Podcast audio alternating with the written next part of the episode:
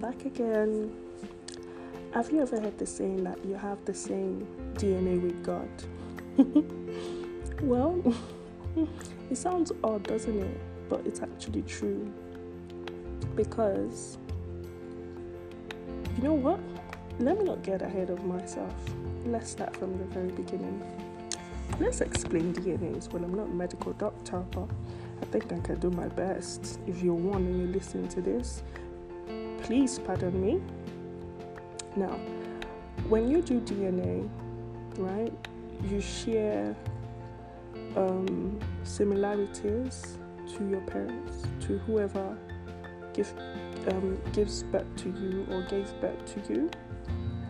And so, even down to your characters, like there's certain things you say, certain things you do that you realize actually actually seems to be like my parents. Like, have you ever been like haven't you ever been in that situation where you do something and then you pause for a minute and think to yourself, oh my goodness, this is exactly what my mom would have done, or this is exactly what my dad would have done, or sometimes p- people tell you that your voice, you sound like your dad or you sound like your mom. So it seems like your parents, like you and your parents, sound alike. I think I've actually messed up my siblings before where I actually thought it was the like I actually thought it was my brother and then I realized oh it was actually my younger sister that was speaking. So we realized that we share DNA with our parents, right? Naturally, human speaking, we look like these people, we behave like these people, we tend to have genetic mutations from these people. And so, if you need something like, I'm not like probably like a kidney or liver or a heart, you tend to go to your parents first or your siblings or immediate or immediate family members who might have um, the same blood type as you, the same, you know, all of these things, who might probably be a match first before you go out of your family to look for donors. Now, same way with God, He has adopted us into Himself. John 1:10 to 13 lets you know that whatsoever, whosoever believes in Him, that is God, and accepts Him, He has given the right to become His children. He says, We are not reborn, sorry, rather, we are reborn, but not with physical birth, but a birth that comes from God. And so I remember um, this was the third Sunday in January, and I remember Pastor Tiza um, explaining using two different people. We can call one specimen A and specimen B, and he said, in human, let's assume specimen A is human adoption and specimen B is actually Christ adoption. Now, I'm not going to go through all similarities or differences, but I'm going to just mention one. In human um, adoption, you do all the legal requirements. You know, you sign the papers, you pay the fees, they come to your home to inspect it, you know, ask you questions, you fill forms and forms. When all of that legal requirement is done, right, legally, that child is yours and you take the child home. You've adopted a child. Now you're going to love this child with the whole of your being. People are, are most likely not even going to tell the difference that this child is biologically, like this child is actually not biologically your child. They're probably not even going to notice till you tell them. Because they are going to blend into your family and you're going to give them the best of the best in the world. But DNA wise, you're not similar. DNA wise, you do not share genetic mutations DNA wise. But in Christ's adoption, God has done all the legal requirements. God has signed all of the papers, right? And when we believe that He has done that, we have the same DNA with God. And that's why John 1 10 to 13 says, We are reborn not with physical birth, but a birth that comes from God. And so our spirit man is likened to the Spirit of God. Our spirit becomes rebirth, and so we have the Spirit of God in us. And so, DNA wise and legally wise, we are like God. We are like Christ. Right? And so, when you realize that God has done all the legal requirements by separating the curtain that separated us from Him from the beginning due to the sin of man, when we realize that that curtain has been broken the moment His Son died for us on the cross and took away our sins, Jesus Christ replaced us. There was justice given, there was love given, and there was salvation given all in one. Because the moment He died, we were supposed to serve punishment. We were supposed to take on the consequences of our sins, which was death, right? And so God came out of Himself to die in our place, taking our consequences, taking away the consequences of our sin. That way, He provided justice for us. Justice was served, but He took the brunt of that punishment, of that consequences. And then also, when we believe in that, that He has taken away the consequences of our sins, and we believe in that we are made righteous, and so we have salvation, which is a gift. You didn't work for it, you didn't do anything to deserve it, none of us did. Right? And so, since that curtain has been separated, that separated us before because sin, because of sin, and God could not stand sin. When Christ died and that curtain was divided, that separation was gone, we became his son. We became his adopted children. John 1 10 to 13, I'm going to repeat that again. We are reborn, John 1 10 to 13, we are reborn with a birth that comes from God. It wasn't physical, it wasn't physical, it was a bet that came from God. And you see the proof of that by the Holy Spirit because the moment you believe in what God has done for you, the moment you believe in the gospel, you see the Holy Spirit manifest in your life. You get filled by the Holy Spirit, and that is proof. That is enough proof that you've been reborn, you've been re- regenerated, you've been made new. Alright? He gave us His own Spirit as proof that we are children of God, and that's why when you believe, you're filled with the Holy Ghost. Colossians 1:18 cites that Jesus has been the firstborn from the dead meaning Jesus is our prototype. So when we see firstborn, we tend to think, oh, he's probably the firstborn, and then the rest of us are the second, the third, and then like that, like that. And then even John 3 16 that says, For God so loved the world that he gave us his only begotten Son. His only begotten Son actually means Jesus Christ is the first to be born the way he was born. He's the first and the last because no one is going to come by a virgin birth. So Jesus is actually the first to be gotten the way he was. Jesus, uh, firstborn, like he's the prototype, he's the one we are to look after, he's the one that we are to imitate because he came down as himself. God came out of himself, came to planet Earth to live like man, to face all the same temptations and all the same trials that we go through, but to also show us that I've been here. And so, if I've been here, I've felt the pain you felt. I've been beaten. I've been insulted. I've been chased.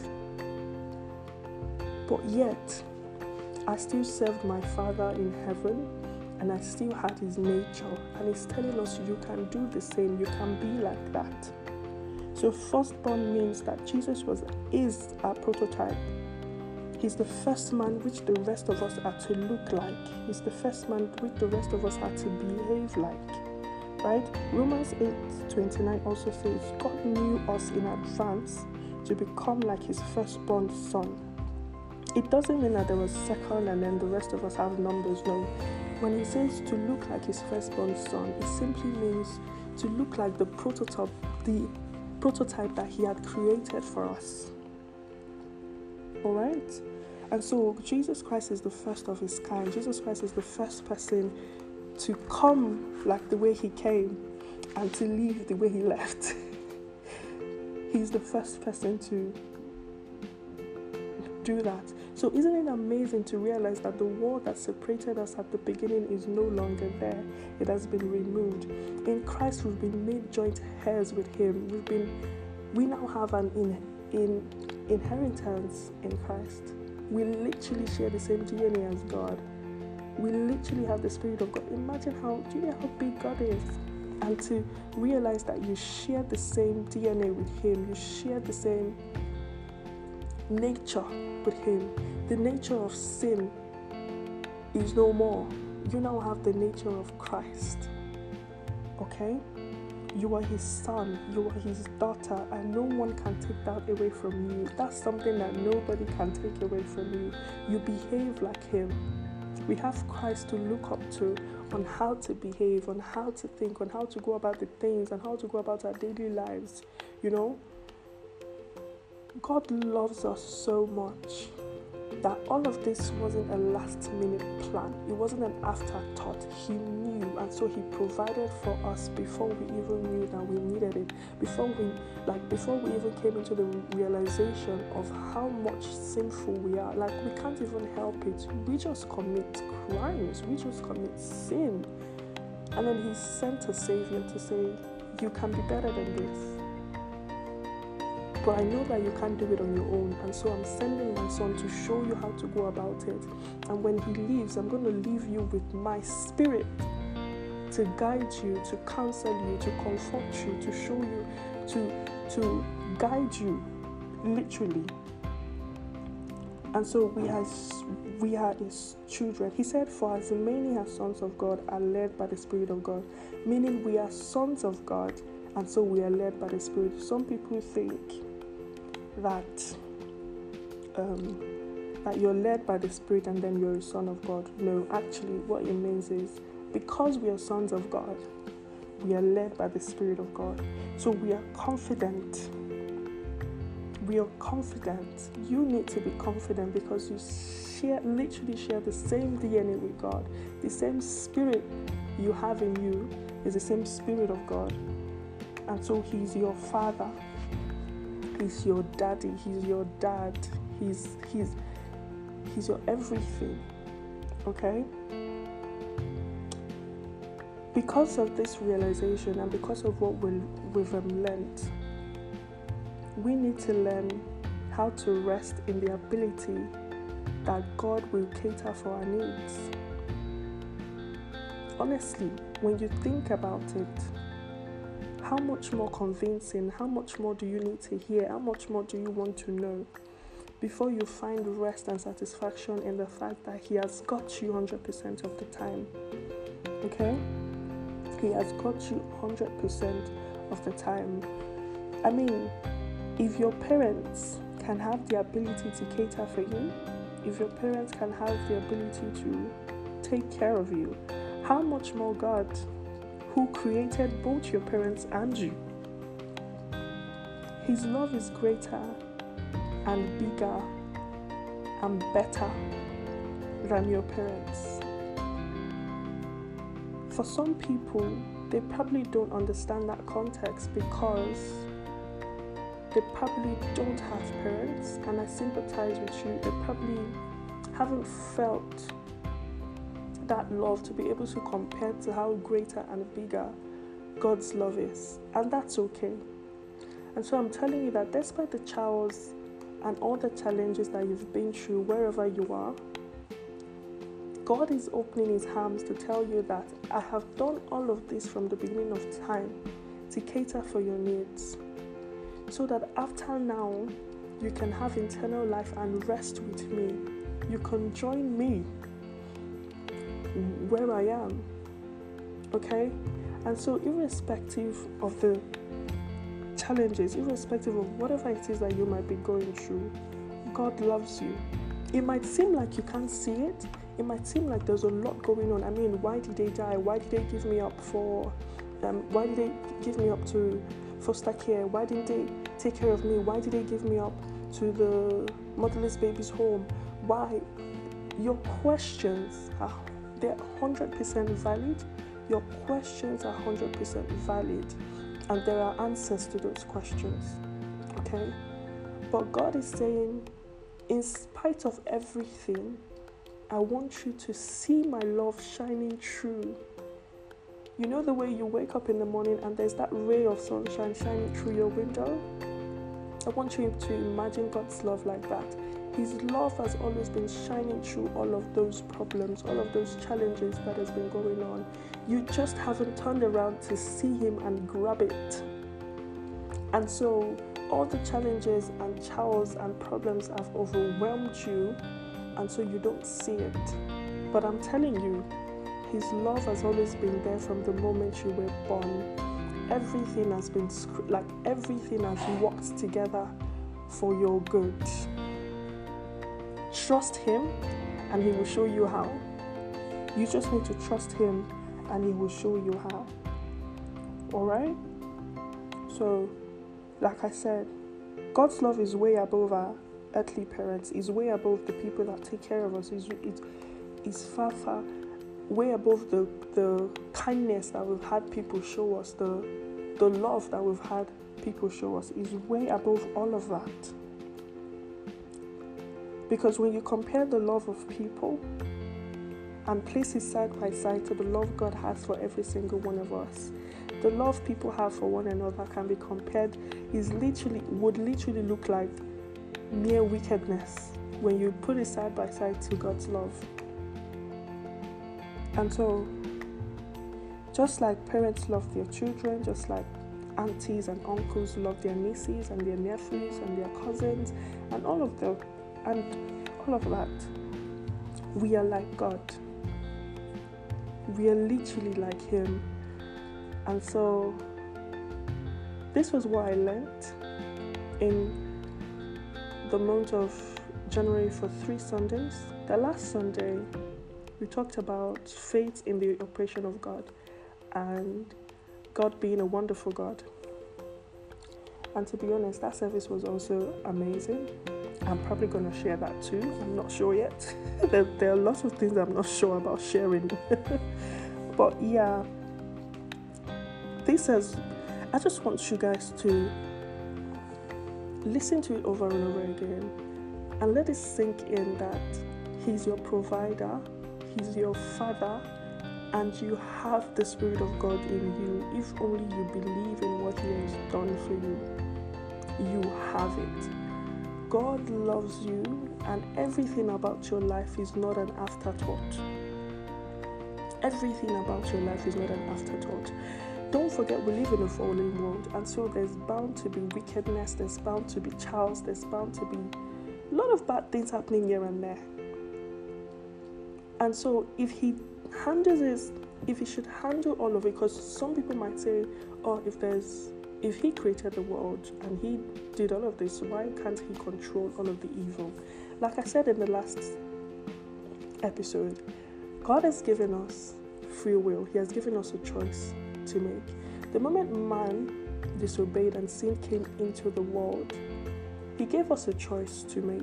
He's not going to force anything. And so, if he has to force and control the chaos and the wickedness that goes on in the lives of men, that goes on all around us, then he, then he also has to force us to worship him and to choose him as our savior if He has given us free will, it means He has given us free will in everything. He's not going to give us free will in one thing and then force us on or force things down down on us on a different subject matter. No, the free will is on every area of your life, every area of the world. He has given free will to man. He has given us a choice to make. And so, he, if He has given you a choice to make as to if you want to worship Him or serve Him, he has also given you a choice to make that when you worship Him and choose to have a relationship with Him, you rise above the trials and the tribulations and the challenges and the storms that are going to happen. These things are going to happen. You're going to have trying times. Don't get me wrong. We live in a fallen world where the devil is playing nonsense games. But because your hand is in Christ, is, is in Jesus' hand, because you've chosen to walk with Him, there's a certain level of peace and satisfaction that you feel despite what is going on in your life. So please do not forget free will and choice is what he has given to us. He's not that kind of person where he's going to do something for you and then, I mean, we see guys or girls where they get you something and then they want something from you in return simply because they bought you a bag or they gave you money or something. That's not who God is. We tend to think that the human relations define who God is. We tend to think that the way humans relate to one another is a perfect description of who God is. And that's not true. That's not true. You need to read the Bible for yourself. You need to know God for yourself. You need to have a, you know, attend a good church that teaches sound doctrine to make you realize that God is a far picture from what you've been thinking about. And so He loves you very much. He has made everything to work according to your good. Alright? Right now, it might seem like it's not so, but it is so, trust me. And so, with that, we come to the end of this episode. Thank you for lasting this long and listening to my podcast. I hope I see you on the next one. Um, if you have any questions, I'm going to drop the email link in the episode description, and so you can send me your questions, and I would probably, um, yeah, if I get enough questions, I can probably do an episode answering all of the questions that are sent in. Um, like I always end with, God loves you, and I love you as well. Bye.